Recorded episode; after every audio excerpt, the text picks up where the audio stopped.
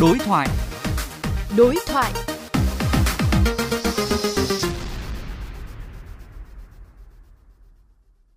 Thưa ông, một người lái xe đi vào cao tốc trong tình trạng nồng độ cồn vi phạm kịch khung. Vậy cái lời bào chữa bị ép uống rượu có đáng được cảm thông không ạ?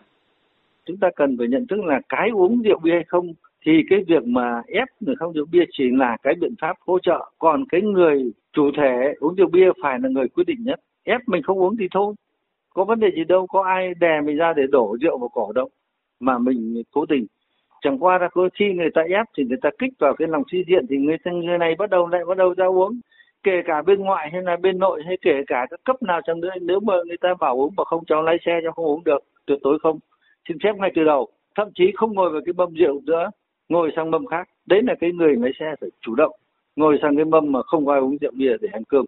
Đấy còn đã ngồi vào đấy thì cũng xin phép ngay từ đầu là cháu không uống một giọt nào mong các bác thông cảm thế thôi chứ còn bây giờ cái người đấy này cũng hồ hởi mà vào đi uống thì cái đấy là lỗi của cái người mà lái xe này còn tham gia rượu bia không được đổ lỗi cho cái người người ta ép buộc nhiều Hành vi số một trong những hành vi bị nghiêm cấm trong luật phòng chống tác hại của rượu bia là xúi dục kích động lôi kéo ép buộc người khác uống rượu bia. Hành vi này thì cũng đã có nghị định xử phạt từ 500.000 đồng đến 1 triệu đồng.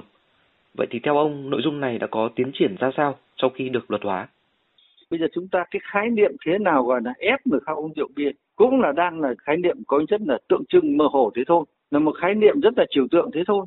Còn để mà chúng ta quy cho người ta là một hành vi đã ép người uống rượu bia không để chúng ta phạt người ta, thì không phải là cái căn cứ để mà cái tăng chứng vật chứng để chúng ta xử lý cái đấy.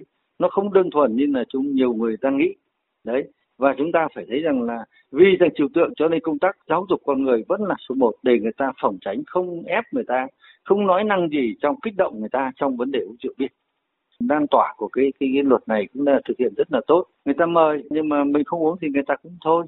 Chứ còn trước đây mà không uống thì người ta nói ờ, kháy nói chọc nói ngoáy nên mệt mỏi gây ra ức chế. Đấy thì cái này bây giờ là cái đến là là hạn chế. Và vấn đề của nó là chúng ta cần phải làm thế nào để tiếp tục giáo dục nhân dân để tuyên truyền dân để hiểu rõ các cái khái niệm này hiểu rõ cái nguy hại của những cái vấn đề kích động này để khi đó là làm tốt cái chương trình mà hạn chế sử dụng rượu bia trong quá trình lái xe.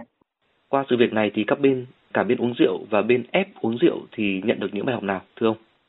Chắc chắn là bây giờ chúng ta xử lý được một cái sự vụ duy nhất điển hình thế này thì cái việc mà tuyên truyền trên cái hệ thống thông tin đại chúng là vô cùng quan trọng để cho không phải là Ừ, một người mà khi đó toàn quốc chúng ta là tất cả những bạn bè rồi họ hàng gia đình đều nhận thức được là cái tác hại, cái nguy hại của sử dụng rượu bia.